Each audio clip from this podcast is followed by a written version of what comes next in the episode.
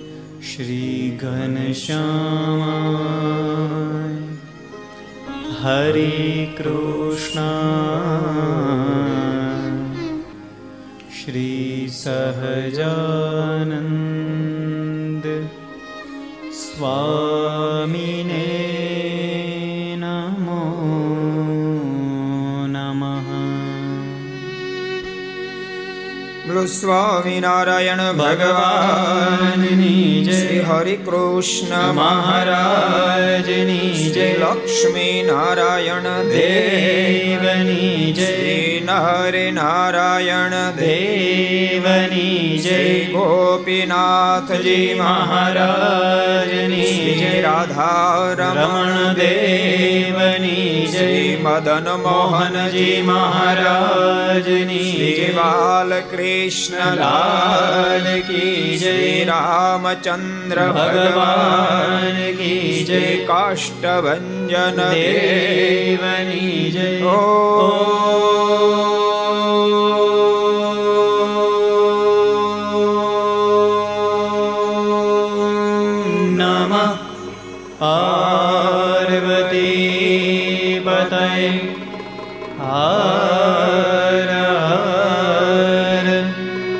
महादे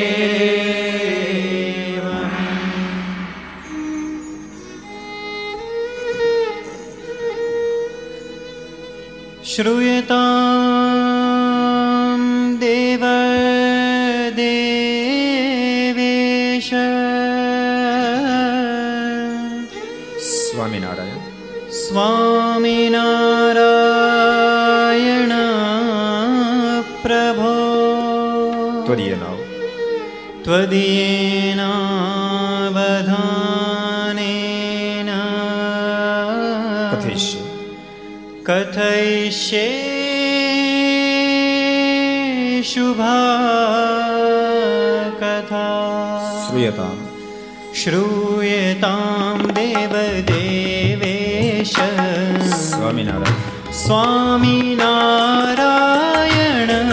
પ્રભો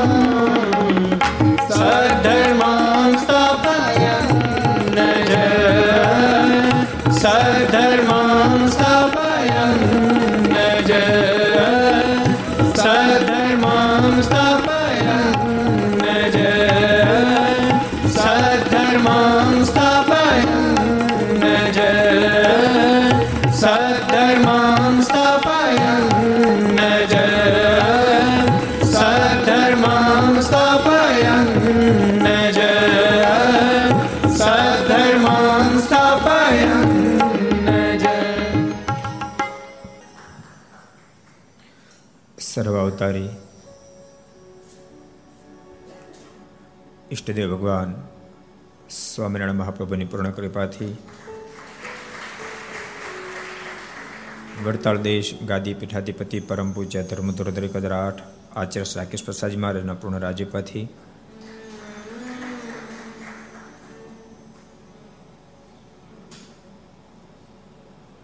વિક્રમ સંવત બે હજાર સત્યોતેર ભાદર સુધી બીજ બુધવાર તારીખ આઠ નવ બે હજાર એકવીસ પાંચસો ને ઓગણત્રીસમી ઘર અંતર્ગત શ્રીજી મહારાજને ખૂબ વહાલુધામ, માણાવદર, એમના આયોજન નીચે બારમી માણાવદરની સ્વામિનારાયણ સત્સંગ શિબિરના પ્રથમ દિવસે. Aastha Bhajan channel, Laksh channel, Kartavya channel, Sardar Katha YouTube, Laksh YouTube, કર્તવ્ય યુટ્યુબ, ઘર સભા યુટ્યુબ, આસ્થા ભજન યુટ્યુબ વગેરેના માધ્યમથી ઘેરે બેઠા આ ઘર સભા શિબિરનો લાભ પ્રાપ્ત કરતા સર્વે વાલા ભક્તજનો. સભામાં ઉપસ્થિત પૂજ્ય કોઠારી સ્વામી, પૂજ્ય આનંદ સ્વામી, પૂજ્ય બ્રહ્મ સ્વામી પૂજ્ય પૂર્ણ સ્વામી વગેરે બ્રહ્મનિષ્ઠ સંતો, પાર્ષદો. ભગવાનના બધા જ વહાલા ભક્તો બધાને ખૂબ હેતથી જાજા કરી. જય સ્વામિનારાયણ, જય શ્રી કૃષ્ણ, જય શ્રી રામ, જય હિન્દ, જય ભારત. કેમ છો? ભક્તો આપણે પાંચ દિવસ સુધી અદ્ભુત શિબિરનો લાભ પ્રાપ્ત કરવો છે. શિબિરના માધ્યમથી આપણે ભગવાન શ્રી હરિની નિષ્ઠા એને સમજવાનો પ્રયાસ કરવો છે. શિબિર એટલે ભક્તો સાદી ભાષામાં કહું તો, કથા એ સ્કૂલનો અભ્યાસ છે, શિબિર, ટ્યુશન છે. સ્કૂલમાં ધ્યાન આપવાની વાત અલગ છે અને ટ્યુશનમાં ધ્યાન આપવાની વાત અલગ છે. સ્કૂલ કરતાં મને છે, ટ્યુશનમાં વધારે ધ્યાન અપાતું છે કેમ લાગે છે? કેમ લાગે છે? અને એટલે લોકો ટ્યુશન હતા છે ને તો સ્કૂલ જઈ આવ્યા છે. કોલેજ જઈ આવ્યા, હુકમ ટ્યુશનમાં જાય. એટલે કથાની અંદર તો પરમાત્માની વાતો થાય જ છે, પણ સ્કૂલમાં ભણાવવામાં આવે જ છે, પણ ટ્યુશનની વાત જુદી છે, શિબિરની વાત જુદી છે. શિબિરમાં જીવાત્માની વૃત્તિઓને સંકેલવામાં આવે છે. કેમે કરીને પરમાત્મામાં જીવ જોડાય, પ્રભુની નિષ્ઠા દ્રઢ થાય, એનું સતત અનુસંધાન રાખીને વાતો થાય છે. એટલે આ બારમી સત્સંગ શિબિર આપણે સરદારમાં તમને ખબર કેટલી શિબિર થઈ ગઈ? કોને ખબર? ઊંચો વાત કરો કેટલી પૂરી થઈ? સરદારમાં કેટલી શિબિર પૂરી થઈ? તને ખબર છે? દીપ તને ખબર છે? કઈ દે લે ત્યારે. હું તો ભૂલી ગયો છું. પચીસ. પચીસ શિબિર પૂરી થઈ. કેટલી શિબિર પૂરી થઈ? પચીસ. રજત જયંતિ મહોત્સવ ઉજવાઈ ગયો. એમ લાગે કાલ સવારે સરદાર આવ્યા. બોલો, પચીસ પચીસ વર્ષના વાણા આવી ગયા સરદાર આવ્યા ને હવે પચીસ વર્ષે તો ખબર ને આ પાંચે હોય હાજર કે નોય હોય, નહીં બ્રહ્મસ્વામી? મને પાંચમાંથી એકાદ તો કદાચ કદાચ. ઓછા હોય પણ ખરા. એમ બધા કરતા મોટા આપણે છે પેલા તો આપણો નંબર લાગે. ના, બ્રહ્મસ્વામી, નહીં, બ્રહ્મસ્વામી પેલો નંબર લાગી જાય એટલે તો તો કામ થઈ ગયો. બ્રહ્મસ્વામી ગયા. પેલો નંબર બ્રહ્મસ્વામીનો લાગવાનો. અને બ્રહ્મસ્વામીનું કામ કેવું ખબર છે? આપણે આજે લઈ લેવું કામ છે, સમજણું? મારે કે મારા હમણાં સ્વામી રહેવા હું આવું છે એમ કેમ છે. બોલો, એવા સાધુ જાય કેવાક નહીં બ્રહ્મસ્વામી? જો, સાંભળો.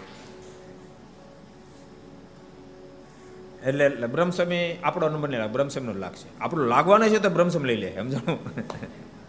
એટલે બ્રહ્મસ્વામી ફાઇનલ કેમ લાગે આનંદ સ્વામી પચીસ પચીસ વર્ષના વાણા વાઈ ગયા. ખબર ન પડે. સમય કેમ જાય ક્યાં ખબર પડે છે? એટલા માટે કહેવાય કે બાપ તું ભજન કરી લે. જેણે ભજન કર્યું, એણે કામ કાઢી લીધું. એટલે ભજન ખૂબ કરજો. માણાવદરની શિબિરમાં ભક્તો આપણે જ્યારે ઇન્વોલ્વ થઈ રહ્યા છીએ ત્યારે, એક તો માણાવદરની ધરતી બહુ મહાન છે, બહુ મહાપુરુષો થયા. મયારામ ભાટ જેવા શિક્ષાપત્રીમાં પ્રથમ જેનું નામ ભગવાન સ્વામિનારાયણ ટાંક્યું. તમે કલ્પના કરો. લક્ષ્ય વિધિ હરિભક્તોની મધ્યે ભગવાન સ્વામિનારાયણ એક જ હરિભક્તનું નામ લખ્યું ને એ માણાવદરના મયારામ ભટ્ટનું નામ શિક્ષાપત્રી લખ્યું. કે એટલી ઊંચાઈ તમે કલ્પના કરો. એટલે બહુ મોટી સ્થિતિ મયારામ ભટ્ટની.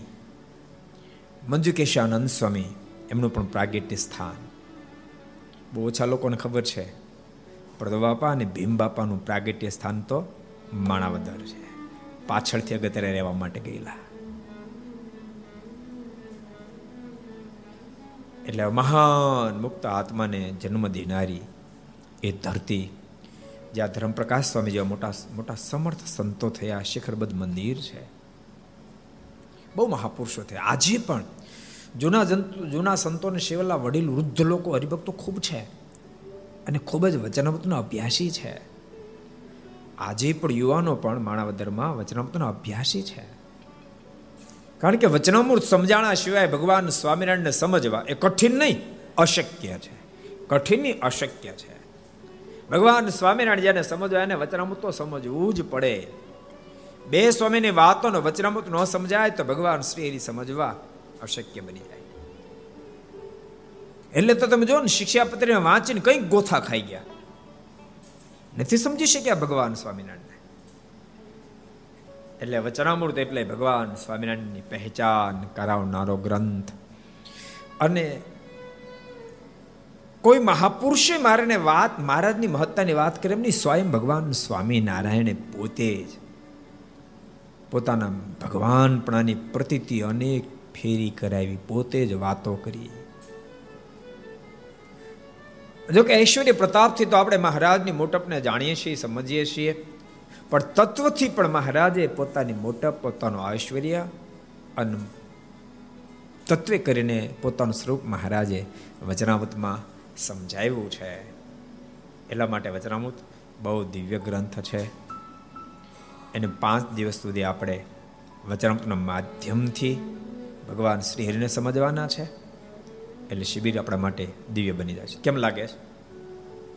પાંચ દિવસ. આજ પહેલો દિવસ છે. આપણે ક્રમમાં વચરામૃતને સમજતા સમજતા કાર્યાણીનો સાતમો વચ્રમત આપણે આવ્યા છે જો કે ભક્તો, આનો એન્ડ આવશે પછી પાછો પહેલેથી શરૂ કરશે એમાં કાંઈ વાંધો નથી. વચનામૃતને તમે ગમે એટલે ફેરી, ગમે એટલે ફેરી વાંચો. આ બધા સંતો પાર્ષદો, આ બધા જ્યારથી તે આખા શ્રમે આવે ત્યારથી રોજ ઓછામાં ઓછો એક વચનામૃત તો વાંચે. કેટલી ફેરી વચનામૃતો વાંચી નાખ્યા તો પાછું પહેલે જ શરૂ. ત્યાગાશ્રમે ત્યારથી સવારમાં રોજ વચનામૃતની કથા થાય. કાયમ માટે બારે મહિના. અને સંતોની પણ બપોરની જે કથા થાય, એમાં બારે મહિના વચનામૃતની કથા થાય. બપોરે તો બે વચનામૃત વંચાય. એક નિયમનું વંચાય બીજું અંત્યનું ઓગણીસમું. રોજ બે વચનમતો વંચાય. બપોરની કથા બધા સંતો પાર્ષદોએ પોતે જે વચનમતો વાંચ્યું હોય એનું રહસ્ય એ બપોરની કથા કહે એટલે આજુ મનોમંથન વચનામૃતનું જ થાય. એ કરી ભગત મને કહે કે હમણાં સુરત, મને કહે, સ્વામી, તમારા સંતો પાર્ષદોને બધાને વચનામૃત કેમ બહુ યાદ રહે કે તમે તમારા છોકરા બેહીને કોઈ મનોમંથન કર્યું વચનામૃતનું? કે બેટા, બોલતો બોલતો. આ વચનામાં મારે શું કીધું? તે તમે કોઈ કીધું? અથવા તો તમે છોકરાને બેન કોઈ દી કીધું, બેટા, આ વચનામૃત મારે આવી સરસ વાત કરી છે. બેટા અંત્યના બારમાં વચનામૃતમાં ભગવાન સ્વામિનારાયણ આવી સરસ વાત કરી છે. ગ્રસ્થો એણે પણ પોતાના સંબંધી સાથે, દેહના સંબંધી સાથે અતિશય પ્રીતિ રાખવીની બેટા, આવી સરસ વાત કરી છે. કીધું તમે કોઈ દી? કીધું વલ્લભભાઈ, કોઈ દી વિપુલને કીધું કે, બેટા, આવી સરસ મારે વચનામૃતમાં વાત કરી છે. કે આપણે પરસ્પર અતિશય હેત ન રાખવું. કીધું કોઈ દી? હે? ગોપાભાઈ કદાચ કીધું કીધું?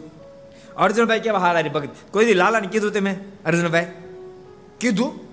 લાલાને મન નહીં લાગતું કીધું હોય. કીધું છે. પાસે બહેન કીધું કે અંત્યના બારમાં મહારાજ કીધું કે અતિશય હેતનો રાખો, માટે આપણે બેન બહુ પ્રેમ નો રાખો એતનો કીધું? હા, એવું એવું કીધું છે. તો સારું કહેવાય, એટલું કીધું તો સારું કહેવાય. કિશન તને તારા પપ્પાએ કોઈ દી કીધું? હે? રણસભાઈ કોઈ કીધું, ખોટું બોલો તો દાદા નામ છે. નથી કીધું. ગયા ગયાના દેવાય ને કોઠાર તમે કોઈ કીધું, મનીષને, પરેશને, કે બેટા તો આપણે પરસ્પર હેત નો રાખવું, મારે ના પડે. કીધું કોઈ દી? તો પછી ક્યાંથી યાદ રહે વચનામાં એટલે મેં કીધું, તમે આવું કહેવા મળો ને તો વચનામૃત યાદ રહે. એટલે સંતોને બહુ વધારે વધારે મનોમંથન થતું હોય કોઈ ગ્રંથોનો વારંવાર તો એવો ગ્રંથ હોય તો વચનામૃત એક જ છે. વારંવાર સંતો પાર્ષદોનું મનોમંથન કરે. અને ભક્તો, વચનામૃત ગ્રંથ એટલો મહાન ગ્રંથ છે, સ્વામિનારાયણ સંપ્રદાયમાં જેટલા જેટલા સંતો હરિભક્તો સ્થિતિ પામી ગયા, તમામ વચનામૃતના અભ્યાસી હોય, સંતો હોય તો ભલે ને હરિભગત હોય તો અભ્યાસી. આપણે ફરી, નિર્દોષ કા નાવડા? નાવડા ગયા હતા. બોડકા નાવડા? એક નારાયણ બાપા કરીને હરિભગત હતા. અહીં અહીં ઘણું રહેતા, ધામમાં ગયા ઘણા વર્ષ થયા. તે હું સવારની કથા કરતો બે જ હતા. બીજા બધા હરિભક્તો પછી જતા રહેતા. બે બેઠા બેઠા વચરામતી કથા કરતા હતા. પછી મારે નાવા જાવ એટલે મેં નિર્દોષ મને કીધું, તું વચરામત વાંચ ને હું નાને આવતો રહું તો પછી એણે વચરામત લીધું. અને હજી જે વાત કરી, વચરામત ખોલી, એમાં સંત મહિમાની કાંક વાતે વાત શરૂ કરીને, ત્યારે નારાયણ બાપા પહેલેથી શરૂ કરી દીધું સંત મહિમાની વાતો. પહેલા વચરામતથી સ્ટાર્ટ કરી. કે ભગવાનના સાધુ સ્વભાવ પર ટોકે અને એનો જો અવગુણ લે તો સત્સંગમાં કોઈ જ અભિવૃદ્ધિ ન પામે. કે એક પછી એક એક પછી એક પછી એક. હું નાને આવ્યો ત્યાં સુધી અડધો કલાક, પોણો કલાક સુધીમાં એને આખે આખા વચનામૃતને સંત મહિમા જ્યાં જ્યાં કીધો, એ બધો નાન બાપાએ કીધી દીધો, બોલો. મને તેટલો બધો એ સાંભળતા સાંભળતા આનંદ થતો કે વાહ, શું ભગતે જીવમાં ભગવાનના સાધુને લેડ્યા છે. પછી મેં પૂછ્યું મેં નારાયણ બાપા, તમે કોઈ સારા સાધુની સેવા છે એવીને આ જ્ઞાન આવે નહીં. તમે કોને સેવેલા નારાયણ બાપા કે સ્વામી, મેં જેતપુરના મોટા કોઠાર છે, મેં હરિકૃષ્ણ દાસ સ્વામીને સેવેલા એટલે વચનામૃત વિના એ જ્ઞાન પ્રાપ્ત ન થાય. હમણાં યોગાવાળા ઘનશ્યામભાઈ આવ્યા હતા ને, એના પિતાશ્રીએ માહેરની સ્વરૂપરીતા ઉપર એક બહુ સરસ પુસ્તક લખ્યું છે. પણ ઘનશ્યામભાઈના છે એટલે વચનામૃતના પ્યાસી, વચનામૃતના પ્રેમી અને વચરામૃતનો અનુભવી ત્યારે એ કલમ હાલે. એને ભલે વધારે આધાર આધાર સમયના ગ્રંથનો લીધો છે, પણ ભૂલતાને આધાર સમયના ગ્રંથને આપણને પછી આ પડે. પહેલા વચના મૃતથી મારના શબ્દથી આ પડી જાય, પછી એક એક શબ્દની આ પડે. એટલે વચનામૃત ગ્રંથ બહુ અદ્વિતીય ગ્રંથ છે. મોટા મોટા જૂના જૂના સંતો ખૂબ અભ્યાસ કરતા. અમારે જેતપુરમાં મોટા સમય નહીં, શ્રી હરિદાસ સ્વામી. બહુ મોટી સ્થિતિ સ્વામીની. જો કે બધા સંતો સ્વામીની સાથે ત્રણ, સાડા ત્રણ વર્ષ રહ્યા આ બધા જેટલા ઉપર બેઠા મેં બહુ મોટી સ્થિતિ, પણ વચનામૃતના સ્વામી જબરા અભ્યાસ છે. સ્વામી સંસ્કૃતના વિદ્વાન નહોતા. સંસ્કૃતના વિદ્વાન નહોતા. પણ વચનામૃતના એટલા બધા અભ્યાસી, તમને આશ્ચર્ય થશે અમે પાંચ વર્ષ રહ્યા, સેવામાં રહ્યા, આનંદ સ્વામી, બ્રહ્મ સ્વામી તો સેવામાં બહુ રહ્યા, પણ સ્વામીને તેમ છતાંય પાંચેમાંથી કે નામ ન આવડે. એટલી ખબર આપણા સાધુ છે. એ કે નામ ન આવડે. પણ વચનામૃતનું ગમે એવું ગહન, ગમે એવું વચનામૃત ગહન ગમે તેવો ગહન પ્રશ્ન હોય, સ્વામી તમે પૂછો, એટલે ધડાક દેખાનો સ્વામી વચનામૃતનો જવાબ આપે. કેટલી મોટી વાત કહેવાય કોજી સંતો નામ સતત સાથે રહે તો સંતો નામ નો યાદ આવે. સંતો નામે ન આવડે. પણ વચનામૃતનો ગમે એ પ્રશ્ન પૂછો ને તમે. ગમે એટલો ગહન પ્રશ્ન પૂછો મેં પોતે સ્વામીને ઘણા બધા વચનામૃતોના પ્રશ્નો પૂછ્યા છે. અને શિબિરની કથા ચાલતી હોય ત્યારે હું પોતે પણ ક્યારેક ક્યારેક કહું છું કે આ વચનામૃત મને નહોતું સમજાતું મેં પૂજ્ય મોટા સ્વામીને પૂછ્યું ને સ્વામી મને જવાબ આપ્યો એટલે ત્યાંથી એ જ્ઞાન અમારા જીવન પણ આવ્યું છે કારણ કે અમુક વચનામૃત ભક્તો સીધા સમજો બહુ જ ગહન છે. આ ગુરુમુખી ગ્રંથ છે. વચનામૃત એ ગુરુમુખી ગ્રંથ છે. ગમે તેટલો દુનિયાનો વિદ્વાન પુરુષ હોય તો વચનામૃતની બહાર નીકળી ન શકે ગમે તેવો વિદ્વાન હોય. અને ગામડાનો સામાન્ય માણસ હોય પણ એ જો ગુરુમુખી ગ્રંથથી પ્રસાર થયો હોય તો એ વચનામૃતને સંપૂર્ણપણે સ્પર્શી શકે, સમજી શકે. આશીર્વાદ આપ્યો મહારાજ. પણ એ આશીર્વાદના પાત્ર બધા બનતા નથી. હું આશીર્વાદ આપ્યો? કોણ કે ચાલો જી. કોણ કહે છે? આશીર્વાદ શું આપ્યો મહારાજ વચનામૃતમાં? વચનામૃત માટે શું આશીર્વાદ આપ્યો છે? કયો પ્રશાંત? વચનામૃતનો સતત અભ્યાસ રાખે તો એના અર્થ આપોઆપ સમજાય વારંવાર અભ્યાસ વચનામૃતનો કરશે તો એને વચનામૃતના શબ્દો આપોઆપ સમજાશે. અમે એને પ્રેરણા કરશું સમજાશે. પણ એવો ટાઈમ તો બહુ હોય નહીં. કે વારંવાર અભ્યાસ કરીએ. એટલે એવો દિવ્ય ગ્રંથ વચનામૃત છે. એમાં આપણે ભક્તો કાર્યાણી પ્રકરણ, એનું સાતમું વચનામૃત લઈશું. આપણે અહીંયા વચનામૃત દ્વિશતાબ્દી મહોત્સવ બહુ મોટો ઉજવવાના છે. જે વાર છે આપણે. કારણ કે વચનામૃતનો ઉત્સવ દસ વર્ષ સુધી ઉજવી શકાય. દસ વર્ષ સુધી વચનામૃતોની વાતો મહારાજે કરી છે. છોતેરથી શરૂ કરી છ્યાસી સુધી કરી. એટલે આપણે છ્યાસી ઉજવવાનું. ત્યાંથી બધા ઉજવી લઈએ કારણ કે સરદારમાં મહારાજ ખૂબ રોકાયા, પણ અહીંયા કીધેલી વાતો વચનામૃત રૂપે એ ગ્રંથસ્થ થઈ નથી. વચનામૃત રૂપે ગ્રંથસ્થ વાતો થઈ હોય તો વધારે વધારે ગઢપુર, પછી વડતાલ અને વડતાલની અંદર વીસ વચરામતો કહેવાના, લોયાની અંદર અઢાર વચરામતો કહેવાના, આમ નીચે ક્રમ ઉતરતા જઈએ તો. પછી સારંગપુરમાં અઢાર વચરામતો કહેવાના કારિયાણીમાં બાર વચરામત કહેવાના, પંચાળામાં સાત કહેવાના, અમદાવાદમાં ત્રણ કહેવાના. એમ વચરામૃત જો કે જેતલપુરમાં પાંચ વચરામૃત છે, અસલેલીનું એક છે, આમ અમદાવાદના આઠ છે, પણ શ્રીજી મહારાજે તો એક હજાર વચનામૃત એક હજાર વચનામૃતો મહારાજના મુખમાંથી નીકળેલા છે. પણ એમાંથી સદગુરુ ચાર સંતોએ સિલેક્ટ કર્યા એવા બસો ને બાસઠ વચનામૃતો હતા. પણ ચારમાંથી એક જ સદગુરુ શુકાન સ્વામીની હાજરી હતી એમ કહેવાય કે અમદાવાદની અંદર આ અગિયાર વચનામૃતો અયોધ્યા પ્રસાદ મારને મળ્યા. એમણે કીધું કે હવે તમે આમાં ઇન્વોલ્વ કરો. તો મારા સ્વામી કીધું પણ હવે બાકીના સદગુરુઓ નથી હાજર, એટલે મારેથી એકલાનું આ કામ નહીં. એટલે વડતાલ દેશમાં એ વચરામૃતોનું અસ્તિત્વ નથી. પણ એ બધી જગ્યાએથી વચનામૃતો ગ્રંથસ્થ થયા. સરદારમાંથી વચનામૃત ગ્રંથસ્થ નથી થયા. પણ વાતો તો સરદારમાંથી પણ ભગવાન સ્વામિનારાયણે બહુ બહુ કરી છે. બહુ જગ્યાએથી બહુ બહુ વાતો કરી છે. એટલે જ્યાંથી વચનામૃત ગ્રંથસ્થ થયા, એ પહેલા દિવસે તો બે મહોત્સવ ઉજવી લે.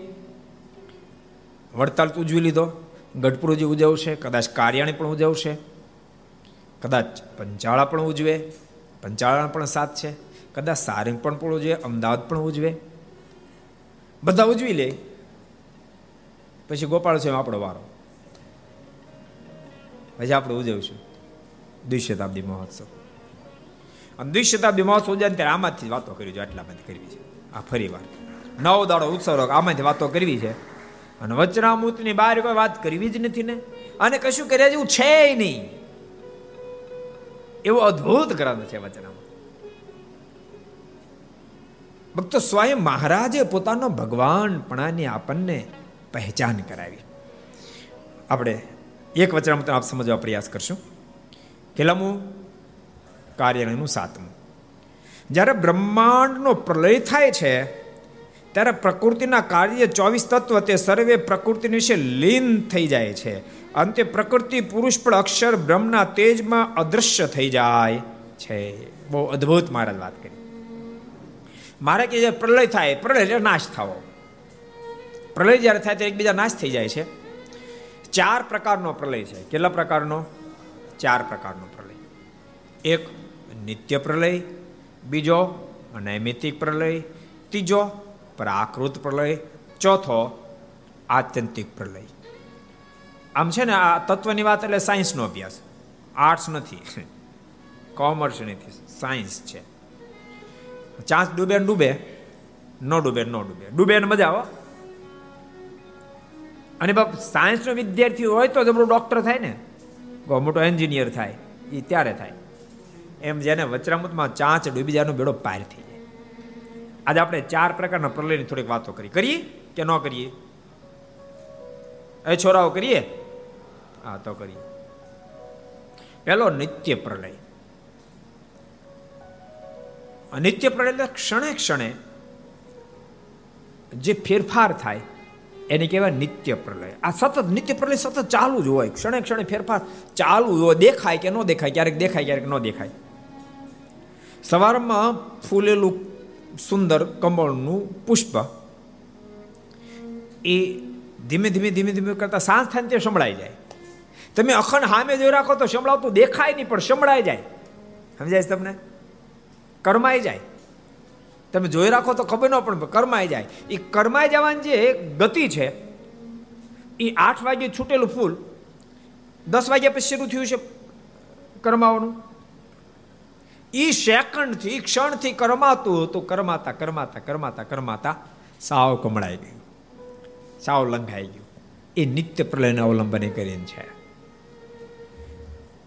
એથી મોટી વાત કહું તો લીંબાતા આ મૂછોનો વાળા ધોળ ક્યારે થઈ તમને ખબર ક્યાં ક્યાં વર્ષે થયા? કયો દિવસ હતો? કઈ કલાક?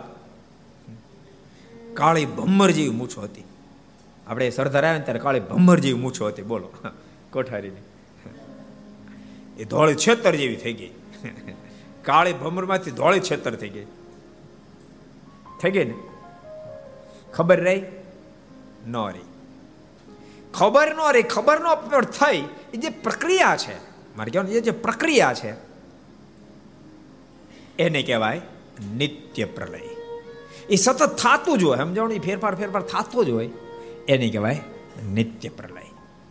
એટલે સતત એ એ પ્રક્રિયા ચાલુ ચાલુ જ હોય, એ નિત્ય પ્રલય કહેવાય. પછી નૈમિતિક પ્રલય, બીજો પ્રલય. નૈમિતિક પ્રલય જ્યારે થાય ત્યારે નૈમિતિક પ્રલય વિરાટ નારાયણ સુવે, એ નિમિત્તે પ્રલય થાય. એ સુએ નિમિત્તે પ્રલય થાય. ચાર અબજ અને બત્રીસ કરોડ વર્ષ વિરાટના પૂરા થાય એટલે પ્રલય થાય. કેટલા કેટલા વર્ષે પ્રલય થાય? ચાર અબજ અને બત્રીસ કરોડ વર્ષે. બરાબર છે ને? હાંજની જ વાત છે ને? આનંદ સમય, હાંજ પડે. હાંજની જ વાત કરી છે મેં. એટલે પ્રલય થાય. ત્યારે દસ લોકનો નાશ થઈ જાય. આ મૃત્યુલોક અતળ, વિતળ, સુતળ, તળાતળ, રસાતળ, માતળ, પાતાળ. ઉપર ભૂલોક ને સ્વર્ગલોક દસ લોકનો નાશ થઈ જાય. બ્રહ્મા, વિષ્ણુ, મહેશ એનું કાર્ય પણ સંકેલાઈ જાય. એ બધાએ પોતાનું કાર્ય સંકેલ લે. બધાનું પૂરું થાય. એને કહેવાય નિમિત પ્રલય. પણ ચાર લોક વધે. પછી ત્રીજો પ્રલય પ્રાકૃત પ્રલય. પ્રધાન પુરુષ શું એ એને એક દિવસ પૂરો થાય એટલે પ્રાકૃત પ્રલય થાય. ત્યાં સુધી વિરાટ તો અનેક ફેરી નાશ પામી જાય. ત્યાં સુધી વિરાટ તો અનેક ફેરી નાશ પામી જાય. એવા અનેક વિરાટો નાશ પામે. પ્રાકૃત પ્રલય પ્રકૃતિનું કાર્ય. એટલે પ્રધાન પુરુષની આવડતા પૂરી થાય. પ્રધાન પુરુષની આવડતા પૂરી થાય. મહાપુરુષનો એક દિવસ થાય એટલે પ્રાકૃત પ્રલય થાય. અને ત્યાં સુધી વિરાટ તો અનેક ટળી જાય. કારણ કે પ્રધાન પુરુષના સો વર્ષ, એક દિવસમાં વિરાટ મરી જાય. પ્રધાન પુરુષના એક દિવસમાં વિરાટ મરી જાય. એવા ત્રીસ દિવસનો મહિનો, બાર મહિનાનો વર્ષ સો વર્ષ પ્રધાન પુરુષ રહે. અને પ્રધાન પુરુષની આવડતા પૂર્ણ થાય. મહાપુરુષનો એક દિવસ થાય એટલે પ્રાકૃત પ્રલય થાય છે. ત્યાર પછી આવ્યો આત્યંતિક પ્રલય. આત્યંતિક પ્રલય તે, જેને અંતે કશું જ બચવા ન પામે. મહાપુરુષને સ્વયંને સો વર્ષ પૂરા થઈ જાય. અને માયા મહાપુરુષમાં મહાપુરુષ પણ અક્ષરધામના એક દેશસ્થળમાં જાય અને પોતે નિવાસસ્થાન કરે, એને કહેવાય આત્યંતિક પ્રલય. આમ ચાર પ્રકારના પ્રલય થાય છે. અહીંયા બહુ સરસ વાત આપણે જોતા હતા, બહુ સરસ વાત આવી હતી.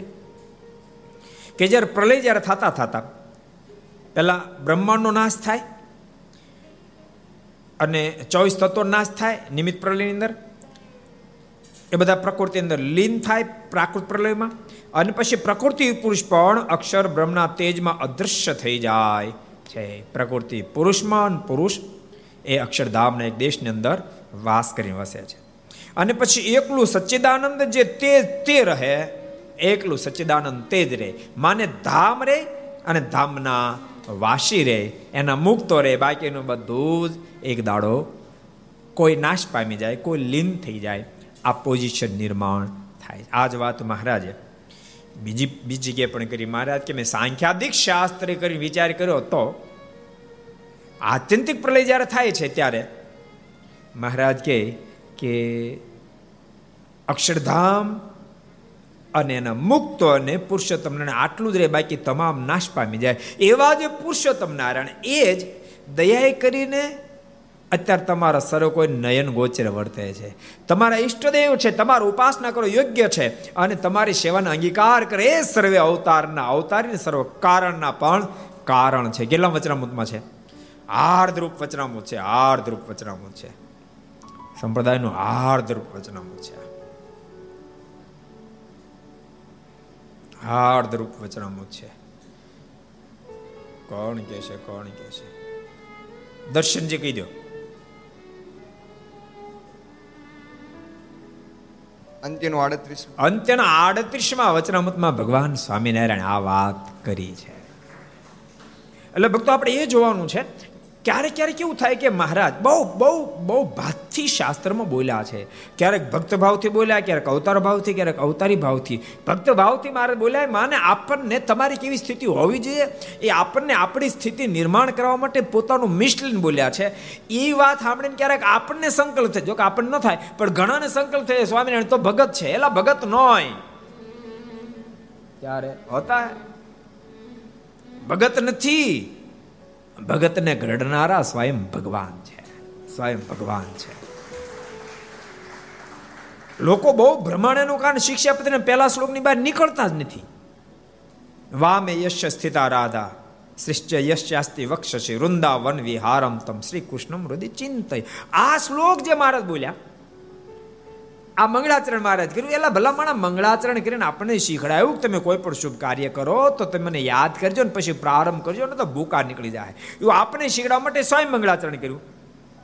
મારે એમ કીધું કે આવી રીતે અમે ધ્યાન કરીએ, આપણને શિવ તમે આમ અમારા સુખનું ધ્યાન કરજો. એ શીખડાવવા માટે કીધું તો કે લગી શ્લોકમાં ગોથું ખાઈ ગયા. જોયું?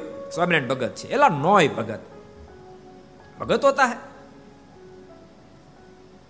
અનેક ભક્તોને પોતાના સ્વરૂપનું જ્ઞાન આપવા માટે ધરતી પર જેનું આગમન છે. એવા સ્વયં ભગવાન છે.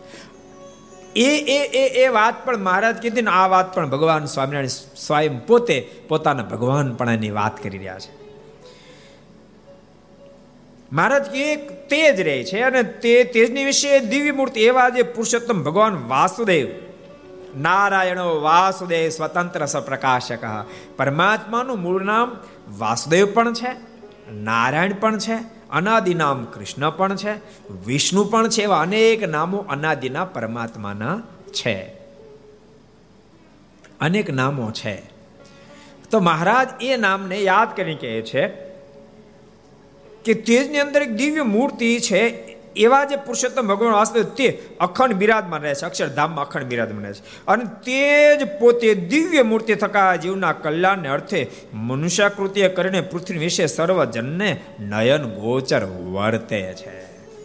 આ એવા જે પુરુષોત્તમ નારાયણ આત્યંતિક પ્રલયને અંતે તેજ રે તેજની મધ્ય જે બિરાજમાં છે, એવા જે પુરુષોત્તમ નારાયણ, એ જ અત્યારે તમારા સર કોઈને નયન ગોચર વર્તે છે. હું તમારી સામે બેઠો છું. હું તમારી હામો બેઠો છું આ સામે બેઠા એ જ મૂર્તિ, આ સામે બેઠી એ જ મૂર્તિ. મારે અક્ષરધામ બિરાજ. નથી બધું સમજવું કઠણ છે. બોલો ને જવર ભગત. મારા વડતાલ બિરાજતા હતા. છટા નાખીને મારે બેઠા મારા કે મહારાજ અક્ષરધામમાં ભગવાનની મૂર્તિ કેવી છે? મહારાજ કે ત્યાં મંદિરનું કામ હાલે છે. અને એની બાજુમાં છટાએ પાથરીને બેઠા છે. મહારાજ કે મહારાજ આની વાત નથી કરતો. અક્ષરધામની વાત કરું. અક્ષરધામમાં ભગવાનની મૂર્તિ કેવી છે? મહારાજ કે સરસ મંદિરનું કામ ને બાજુમાં છટાય છે ને છટાએ પાથરીને બેઠા છે. મારે કે મારે સાંભળો તો ખરા. હું તો અક્ષરધામની વાત કરું છું. અક્ષરધામમાં ભગવાન શું કરે છે? મહારાજ કે મંદિરનું કામ હાલે છે, બાજુમાં ચટાઈ પાથરી છે, એના ઉપર બેઠા છે. પણ જયારે ભગવાન તો જરાક મગજ હલી ગયો. પણ બહુ હલી જાય પહેલાં મહારાજ એને સમાધિ કરાવી. અને અક્ષરધામમાં મોકલ્યા. તો અક્ષરધામમાં મંદિરનું કામ ચાલુ જો બ્રહ્માના માલિક બાજુમાં ચટાઈ પાથરીને બેઠેલા.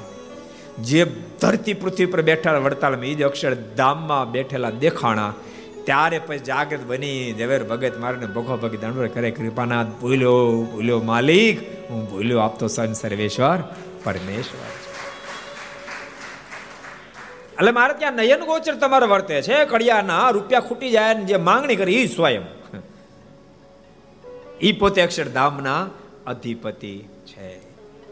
ભક્તો પુરુષોત્તમ નામનો નિશ્ચય થઈ જાય એટલે જીવનું કલ્યાણ સહજમાં થઈ જાય. પ્રગટનો નિશ્ચય થઈ જવો જોઈએ. ઓલો એક સરસ પ્રસંગ તમને કહું. એક ફેરી ઓગણીસો બત્રીસમાં. સંવત્સર આચાર્ય શ્રી ભગવત પ્રસાદજી મહારાજ અદ્ભુતાનંદ સ્વામી.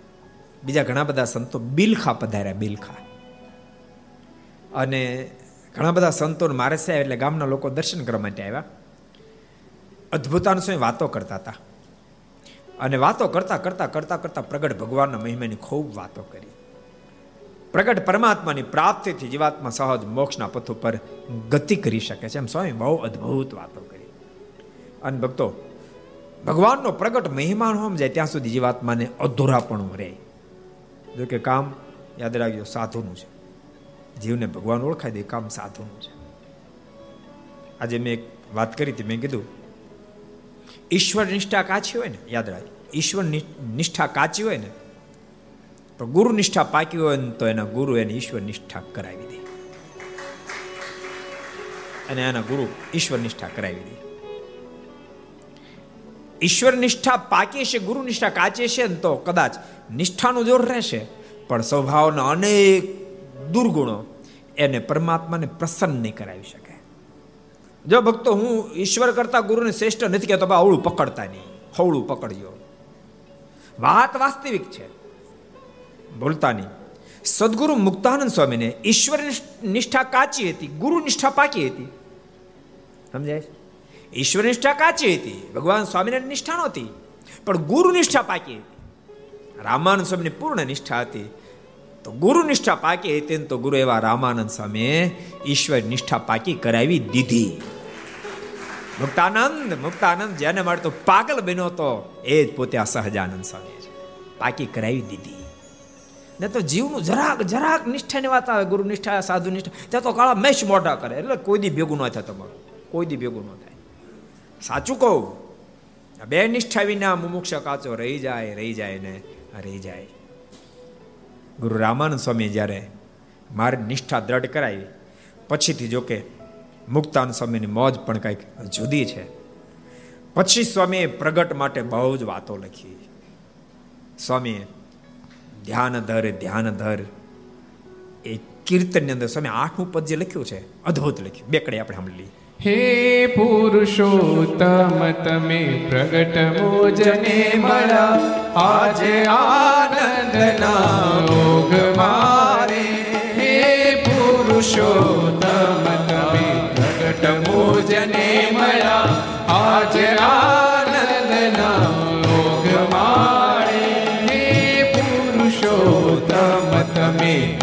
મોજને આજે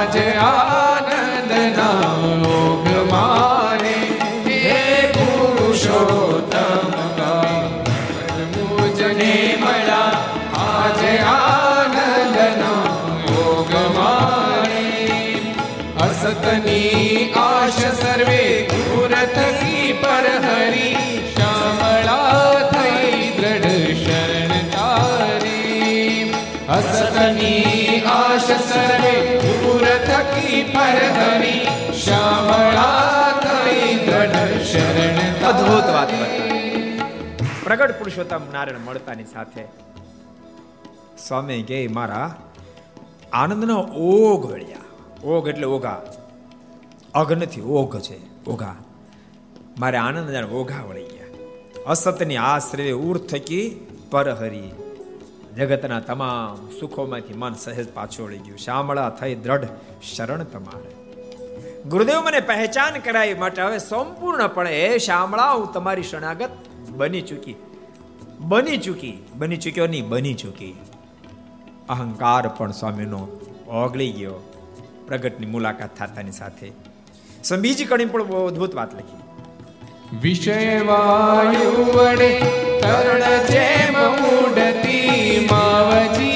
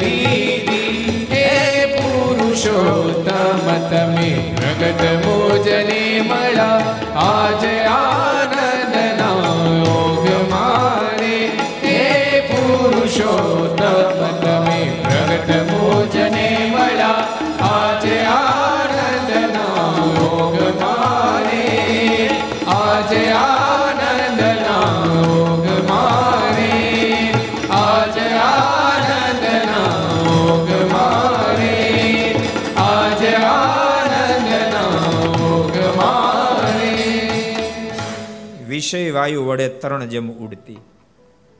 તરણા જેમ ઉડે. પવનને લહેર કે એમ. વિષય બાજુ સહજ મન ખેંચાઈ પોઝિશનમાંથી માવજી મેરુને તુલ્ય કીધી. ગમે એટલો પવન ફૂંકાય જો કે બહુ ઝડપી ફૂંકાય, બસો ની ઝડપી ફૂંકાય, પાંચસો ની ઝડપી ફૂંકાય, તો ગિરનારને કદ ઉડાડ નાખે, કેમ લાગે? હે? ન ઉડી જાય? હજારની સ્પીડે સ્પીડે ફૂંકાય તો? હે? કદાચ પચાસ હજારની સ્પીડે ફૂંકાય ને, તોય પણ પર્વતને ઉખેડી શકે નહીં. એમ સદગુરુ મુક્તાન સમકે કૃપાનાથ આપ મળતાની સાથે આખી દુનિયાના વિશે ભેગા થઈ જાય તો હું લેશ માત્ર ન લેવા એવી મારી સ્થિતિ આપે કૃપા કરીને આપ મળતા મારી થઈને આપે કરી દીધી. કોટી બ્રહ્માંડના નાથ કર સાયને અચળ પદવી મુને આજ દીધી, મને અચળ પદવી આપી એટલે પ્રગટની પહેચાન જુદી છે.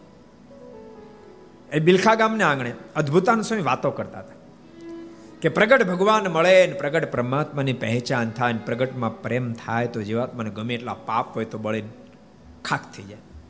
એ વખતે ત્યાંના ગામ તણી દેહા બાપુ એમણે સ્વામીને કીધું સ્વામીજી તમે વાત કરો છો, પણ મારા પાપ બળેવા નથી. મેં એટલા બધા પાપો કરી કે પાપ એવું નથી, મેં ન કર્યું હોય. એટલા બધા મેં પાપો કર્યા સ્વામી, મારા પાપ તો કોઈ હિસાબે ન બળે, પણ મારી વાતો સાંભળે ને એ માણા બળી જાય, એટલા મેં પાપ કર્યા અને ત્યારે અદ્ભુતાન સ્વામી મુખમાંથી શબ્દ નીકળ્યા, દરબાર, બાંધો ભગવાન સ્વામિનારાયણની કંઠી અને કરો પ્રગટ ભગવાન સ્વામિનારાયણનું ભજન. હું તમને સનાતન સત્ય કહું છું, તમારા તમામ પાપો બળીને ખાક થઈ જશે. સાંભળો આ ધરતી ઉપર અનંત આત્માને તારાનો માટે સ્વયં અક્ષર ધામાધિપતિ પુરુષોત્તમ નારાયણ માણસનો દેહ ધારણ કરીને પધાર્યા. અને સાંભળો, તમે મને દેખો છો ને ભગવા કપડામાં? મીંઢોળ હોતો, એ ભગવાનનો મહિમા સમજણ એટલે ભાગીને એની પાસે ગયો અને આ ભગવા કપડાં પહેર્યા છે. હું તમને એક લેશ માત્ર જૂઠું કહેતો હોઉં, હું તમને કહું છું કે ભગવાનના શરણાગત બનો અને કંઠી બાંધો. તમારા તમામ પાપડ બળી ખાખ થઈ જાય. તમે ક્લેશ માત્ર મિથ્યા કહેતો ને, તો આખું બ્રહ્માંડ ભાંગે એટલું પાપ મારે શિરે તમે કંઠી બાંધો, ભગવાન સ્વામિનારાયણ આશ્રિત બનો. અને દેહ બાપુએ કીધું તો, સ્વામી, મને કંઠી બાંધી દો, પણ જોજો, સ્વામી કે જોયેલું તમે બાંધો ને. પણ હવે સાવધાન બની જીવજો તો કહું, સાવધાન બની જીવીશ અને સ્વામી કંઠી બાંધી, મારા શ્રી ગુરુ મંત્ર આપ્યો અને પછી દેહ બાપુ ભગવાનના એવા ભક્ત મહાન, એકાંતિક ભક્ત થયા. એનો અંતકાળ જ્યારે આવ્યો ને ત્યારે ભગવાન સ્વામિનારાયણ, અદ્ભુતાનંદ સ્વામી ભગવત પ્રસાદજી મારા ત્રણે તેડવા માટે આવ્યા અને આ લોકમાંથી બધાને ક દેહને મૂકીને ભગવાન સ્વામિનારાયણના ધામમાં પહોંચ્યા એમ સંપ્રદાયની ઇતિહાસ. એટલે પ્રગટની પહેચાન બહુ જ મહત્વની ચીજ છે. બહુ અદ્ભુત વાત બતાવી મહારાજ અને મહારાજ કહે કે જે અક્ષરધામનું તે જેમાં પ્રકૃતિ પુરુષ વગેરે લીન થઈ જાય છે. અંતે તેજને વિશે દિવ્ય મૂર્તિ એવા જે પુરુષોત્તમ ભગવાન વાસુદેવ તે અખંડ બિરાજમાન રહે છે. તેજમાં અખંડ ભગવાન બિરાજે છે. અને તેજ પોતે ક્યાં તો અક્ષરધામમાં તેજની મધ્ય જે બિરાજે છે વાસુદેવ, તેજ પોતે દિવ્ય મૂર્તિ થકા, દિવ્ય તનને ધારણ કરી જીવના કલ્યાણને અર્થે શું? કામ ધરતી પર આવ્યા? રાવણ કુંભકર્ણને મારવા નહીં. અંતઃશત્રુને મારી અને માત્ર જીવાત્માનું કલ્યાણ કરવા માટે આ ધરતી ઉપર જેનું આગમન છે. તે જ પોતે દિવ્ય મૂર્તિ થકા જીવના કલ્યાણને અર્થે મનુષ્યાકૃતિ કરીને, અનંત જીવાત્માના કલ્યાણને માટે મનુસ્તન ધારણ કરીને, પૃથ્વી વિશે સર્વ જનને નયન ગોચર થકા વિચરે છે. મહારાજ કે ઓળખો, ને તો ઓળખવા કઠણ છે. મહારાજ ને જિંજાવદર બેઠા, જિંજાવદર ખબર? જિંજાવદર નો પ્રસંગ કહી દઉં. કહી દઉં કે ન કહી દઉં? તો ઠીક. મારે ત્યાં બેઠા હતા, સભા પહેલી. એ વખતે નિષ્કોળ સ્વયં તેડવા હટો સાળો આવ્યો. અને મહારાજને કહે કે સહજાન સ્વામી જરાક વિચાર તો કરો. આ મારા બનેવીને તમે સાધુ કરી નાખ્યા. મારે બે ભાણિયા છે. મારી બેનનું કોણ હવે થાય? મારી બેનને હું મજું મારે કે તારી બેન છે ટાઈપની લખણવાળી. કે જેથી કરીને તારા બની એનો ત્યાગ કર્યો. મારા તો અદભુત લીલા કરી એમ વાતો કરતા કરતા મહારાજે એવો અદ્ભુત પ્રતાપ જણાવ્યો. એ જે ઊભો તેની બાજુમાં વૃક્ષો એમાંથી મોકળા ઉભરાણા. અને કેટલાય મકોડા ઉભરાણા. અને થોડાક ઉભરાણા પછી મકોડા સ્થિર થઈ ગયા. મારા ચપટી વગાડે મકોડા સ્થિર થઈ ગયા. મહારાજ કે મેં ચપટી વગાડી તો મકોડા સ્થિર થઈ જાય પણ આ અભાગી જીવ અમને નથી સમજી શકતા. મારે કે મકોડાને મેં સ્થિર કરી શકીએ, પણ માણસ સ્થિર નથી થતો. જીવાત્માનું કલ્યાણ કરવા માટે અક્ષર ધામાથી ધરતી પર મેં આવ્યા. પણ માણસ નથી સમજતો. બોલતા બોલતા મારે પર અમી દ્રષ્ટિ ફેંકીને લાગી સમાધિ. બહુ દેખાણ બેઠો અને સમાધિ અક્ષરધામમાં ગયો. કરોડો મુક્તો વેટાએ થકા મારને જોયા, એના જીજાન હોતે જોયા. નિષ્કોણ સમયને બેઠા હતા. એને જોયા. અને મહારાજનો મહિમા સમજાણો, સ્વામીનો મહિમા સમજાણો. મહારાજ ક્યાં તારે જીજા પણ એ તો મહામુક્ત આત્મા સ્થિતિ. મારે કે મહારાજ, મારા ગુનાને માફ કરો. હું તો એને સમજી ન શક્યો, આપને ન સમજી શક્યો. અને પછી મારા સમાધિમાં જાગૃત કર્યા. ભખો ભખ, દંડવડે કર્યા, કૃપાનાથ માલિક, મારા ગુનાને માફ કરો. મારાથી વધારે બોલાઈ ગયો તો, મારા ગુનાને માફ કરજો. આપ તો સ્વયં સાક્ષાત પરમેશ્વર છો. અને હવે સ્વામી ભલે સુખે ભજન કરે, અમને જરાય વાંધો નથી. એટલે મહારાજે બહુ સરસ વાત કરી રહ્યા છે. મહારાજ કે અમે આ ધરતી ઉપર પધાર્યા છીએ. તમારા બધાની સામે બેઠા છીએ.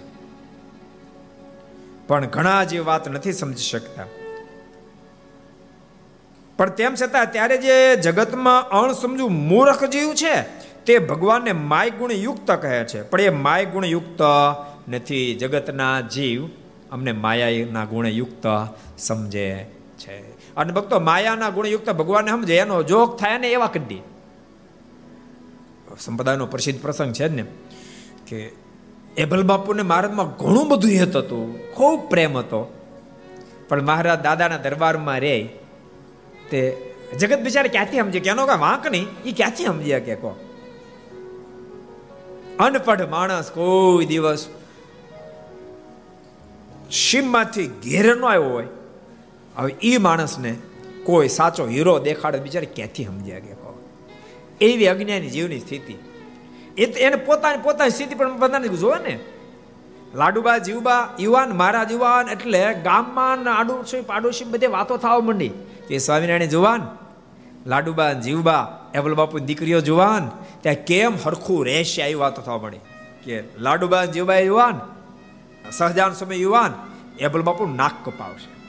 મારે કહે ને, કે જીવાતમાં સામાન્ય જેવા તમને માયાના ગુણે યુક્ત સમજે છે. સાવ સામાન્ય માણસ જેવા સમજે છે. મુક્ત આનંદ કે હરિહરિજનની ગતિ છે ન્યારી અને દેહદર્શી દેખે પોતા જેવા સંસારી.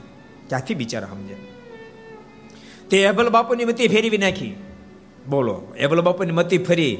બહુ શબ્દ સાંભળ્યા એટલે એબલ બાપુને આ પડી ગઈ. બહુ પ્રસિદ્ધ પ્રસંગ આપણે કીધો, બે ચાર પેલા વિસ્તાર નથી કરતો. મારને મારવાને માટે ખુલ્લી તલવારે દરવાજ ઊભા રહ્યા. બોલો. હમણાં ઘેલે જ્યારે સ્નાન કરવા માટે જાય ત્યારે એક જ ખડકથી ધડમસ્તક અલગ કરી નાખો.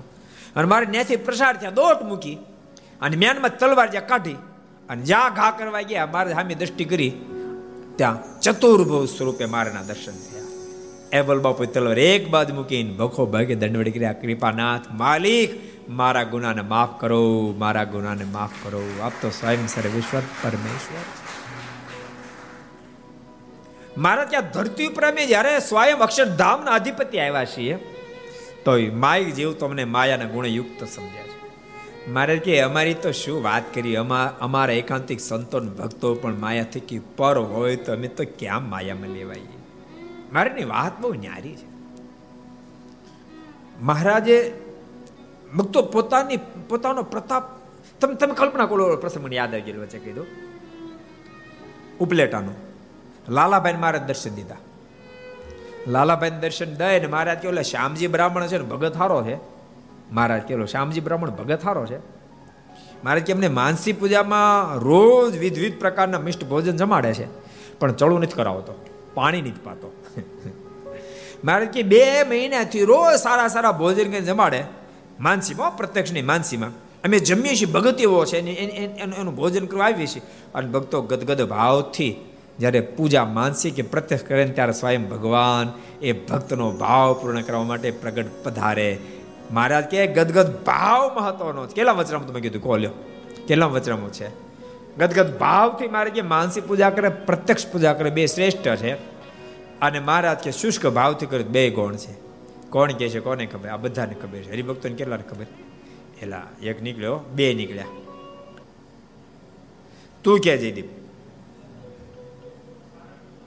સારંગપુરનું ત્રીજા વચનામૃતમાં ભગવાન સ્વામિનારાયણ અદભુત વાત બતાવી. ગદગદ ભાવથી કોઈ માનસી પૂજા કરે, પ્રત્યક્ષ પૂજા કરે. મારે કેમ સ્વીકારીએ છે મારે કે શ્યામજી, ભગત બે મહિનાથી રોજ ક્યારેક મોહનથાળ જમાડે, ક્યારેક લાડુ જમાડે, અમે સહન કરીએ છીએ. પણ ચડું નથી કરાવતો અને પાણી નથી પાતો. તે તમે એને કહેજો, આટલા ભાવથી માનસી પૂજા કરે તો ચડું કરાવવી પડે એમ. એટલે લાલાભાઈ કીધું, વાંધો નહીં, લાલાભાઈ બીજે દિવસે. શ્યામજી ભગત પાસે કીધું, શ્યામજી ભગત માનસી કરો છો કે કરું ને મારે માનસી આ જમાડું આ જમાડું આ જમાડું. તો જમાડો તો છો, પણ પાણી પાવશો? તમને પાણી નથી પાતો કે? પાણી પાવું પડે? પાવું જ પડે ને. તો તમે સીધી માનસી શીખડાય તીધી તો તમે નહોતું કીધું પાણી પાવું પડે. એટલે જે માનસી શીખવાડો ધ્યાન રાખજો. બીજા માનસી શીખવાડો ને ધ્યાન રાખજો. માનસી પૂજા ભગવાન પાણી પાવું પડે, કહેજો. ચડું કરાવવું પડે. લાલભાઈ લાલભાઈ કહે કે, ભાવું જ પડે ને. ચડું કરવો પડતો વાંધો નહીં, કાલથી ચડું કરાવીશ અને પાણી પણ પાઈશ. બાપ માનસીમાં પણ અબજો બ્રહ્માના માલિક તો પ્રગટ સ્વરૂપે ભક્તનો ભાવ સ્વીકારે. તો એની એની એની પ્રગટપણાની અંદર શું ખામી હોય કહો એટલે બહુ સરસ વાત બતાવી મહારાજ કે, જગતમાં અણ સમજુ મૂર્ખ જીવ છે. મહારાજ કે અમને પરમેશ્વર નથી સમજતા. તે ભગવાનને માય ગુણે યુક્ત કહે છે. પણ એ માય ગુણ યુક્ત નથી. એ તો સદા ગુણાતી દિવ્ય મૂર્તિ છે. અને તેનું તે જ ભગવાનનું સાકાર દિવ્ય સ્વરૂપ. તેને જે વેદાંત શાસ્ત્ર છે, એને ભગવાન સાકાર સ્વરૂપ જે છે, તેને વેદાંત શાસ્ત્ર છે, તે નિર્ગુણ, અછેદ્ય, અભેદ્ય, સર્વત્ર વ્યાપક એવી રીતે કરીને પ્રતિપાદન કરે છે.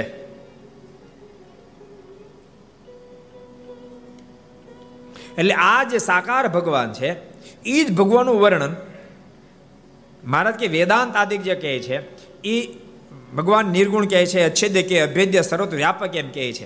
એટલે સાકારનું પ્રતિપાદન નથી કરતા.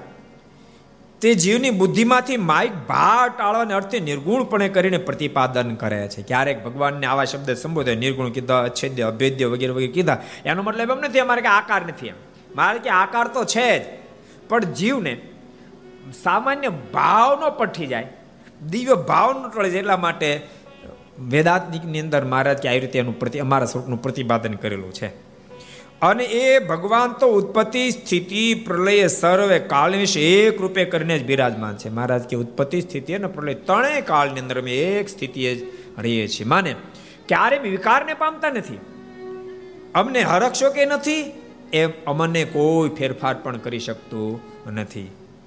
પણ માયક પદાર્થની પેઠે વિકારને પામતા નથી. પરમાત્મા સદાય સાકાર છે, પ્રેમ કર્યા જેવા છે. સદા દિવ્ય રૂપે કરીને બિરાજમાન છે. એવી રીતે પ્રત્યક્ષ પુરુષોત્તમને વિશે જે દ્રઢ નિષ્ઠા. મહારાજ કે પ્રત્યક્ષ પ્રત્યક્ષ, હા બેટા પ્રત્યક્ષ કહેવાય. મહારાજ, એવી જેને અમારી પ્રત્યે દ્રઢ નિષ્ઠા થાય. કહેવાનો મતલબ કે વેદાદિક શાસ્ત્રો એને વાંચ્યા અથવા સાંભળ્યા. એની અંદર વાત આવી, ભગવાન અછેદ્ય છે અછેદ્ય છે. વગેરે વગેરે શબ્દો આવ્યા હોય, નિર્ગુણ છે. તો એનો મતલબ એમને એમ કે માયાનો, ભગવાનની અંદર કોઈ ગુણ નથી. નિર્ગુણ શબ્દનું સંબોધન હોય ત્યારે માય ગુણ નથી એવો ભાવ કલ્પો. કદાચ પરમાત્માને સર્વ વ્યાપક છે, એટલે કદાચ એમાંને સર્વ વ્યાપક હોય, સાકાર ન હોય. મારે કે એમનો સમજવું, સર્વ વ્યાપક છે એટલે સાકાર ન અમે તો સાકાર જ છીએ, પણ અમારે ઐશ્વર્ય કરીને અમે સર્વ એ વ્યાપવા માટે સમર્થ પણ છીએ. એટલે એ જે જેટલા જેટલા ગુણો છે, પહેલેથી લઈએ તો આત્યંતિક પ્રલયની અંતે અક્ષરધામની અંદર પ્રકૃતિ પુરુષ વગેરે લીન થઈ જાય છે. અને એવા જે વાસુદેવ પુરુષોત્તમ નારાયણ ધરતી પર મહારાજ કે પધાર્યા, અત્યારે તમારા નયન ગોચર વર્તે છે. તમારી સેવાનો અંગીકાર કરે છે, પણ તેમ છતાં મૂર્ખ જીવની વાત સમજાતી નથી. મહારાજ કે એમને નિર્ગુણ વગેરે શબ્દ સાંભળે અને અમને માય ગુણ યુક્ત સમજી બેહે છે. પણ મહારાજ કે માય ગુણ યુક્ત નથી, અમે તો દિવ્ય છીએ. વેદાંતિકની અંદર પણ મહારાજ કે અછેદ્ય ભેદ્ય વગેરે શબ્દોનું વર્ણન હોય તો પણ એ અમને માયકનો સમજી એટલા માટે વર્ણન કરેલું છે. અને એવા જે પ્રત્યક્ષ પુરુષોત્તમ, એવા અમે સ્વયં પ્રત્યક્ષ હા બેઠા એમ સ્વયં પ્રત્યક્ષ છીએ. દિવ્ય રૂપે કરીને બિરાજમાન છે. એવી રીતે પ્રત્યક્ષ પુરુષોત્તમ વિશે જે દ્રઢ નિષ્ઠા, તેને આત્યંતિક કલ્યાણ કહીએ. મહારાજ કે અમારી વિશે દ્રઢ નિષ્ઠા નામ આત્યંતિક કલ્યાણ છે. એટલે આત્યંતિક કલ્યાણ બીજા અર્થમાં જોઈએ તો આત્યંતિક કલ્યાણ તે દાડે જીવાત્માનું થાય કે જીવાત્મા આવી પ્રત્યક્ષ પરમાત્મા વિશે નિષ્ઠા દ્રઢ કરે, ત્યારે જીવાત્માનું આત્યંતિક કલ્યાણ થાય પછી એના કલ્યાણમાં કોઈ ખામી રાખી શકે નહીં. આ માણાવદરની જ્યારે શિબિર ચાલે છે, ત્યારે ભક્તો જેવા જેટલા જેટલા સંતો ભક્તો ભગવાનને આવી રીતે સમજ્યા છે, બધાને પરમાત્મા પ્રત્યે અહોભાવ થયો.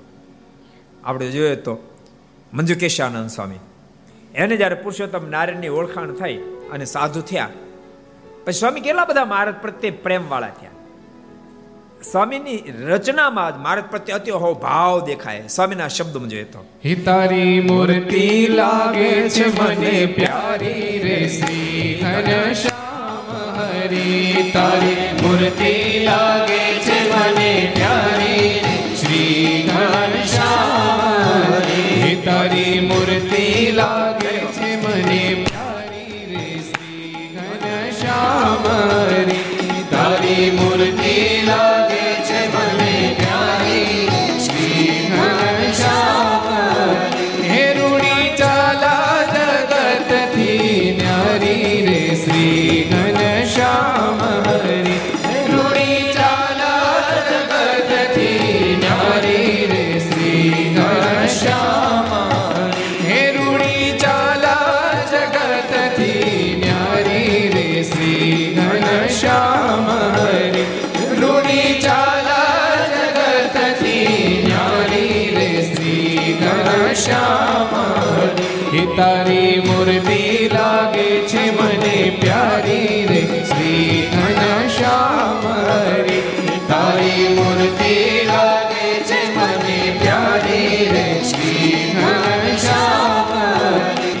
મંજુ કેશાનંદ સ્વામી પણ ખૂબ મહિમા સમજીને ભક્તો આ કીર્તન બોલ્યા પણ આપણે એ કીર્તનને કાલ પાછા જરાક માણશું.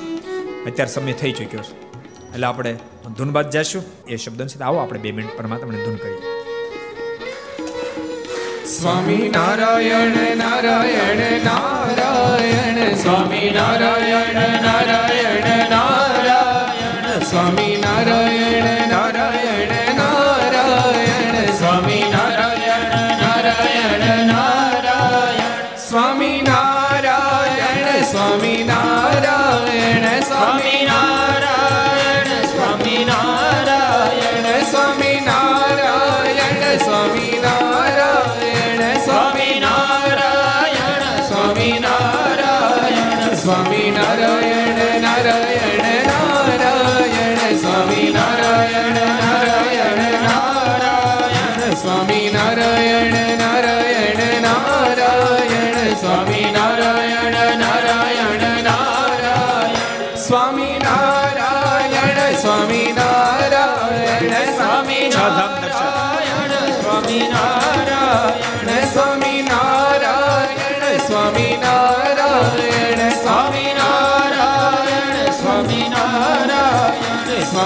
நாராயண நாராயண நாராயண சுவாமி நாராயண நாராயண நாராயண சுவாமி நாராயண நாராயண நாராயண சுவாமி நாராயண நாராயண நாராயண சுவாமி நாராயண சுவாமி நாராயண சுவாமி நாராயண சுவாமி நாராயண சுவாமி நாராயண சுவாமி நாராயண சுவாமி நாராயண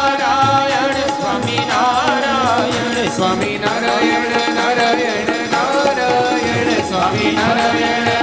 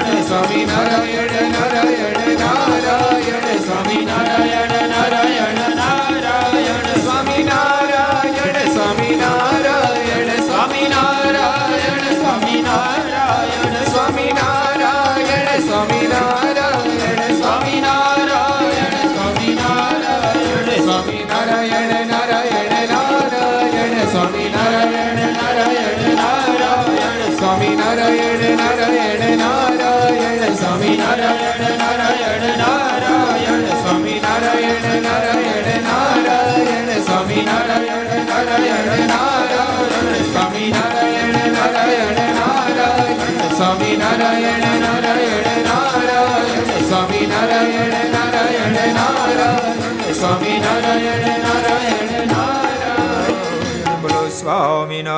ભગવાન. શ્રી હરિ કૃષ્ણ મહારાજ, શ્રી રાધારમણ દે, શ્રી લક્ષ્મી નારાયણ દે, શ્રી નારે નારાયણ દે, શ્રી ગોપીનાથજી મહારાજ, શ્રી મદન મોહનજી મહારાજ, શ્રી મહાલ કૃષ્ણલાલ શ્રી રામચંદ્ર ભગવાન, શ્રી કાષ્ટભન દે. ઓમ નમઃ પાર્વતી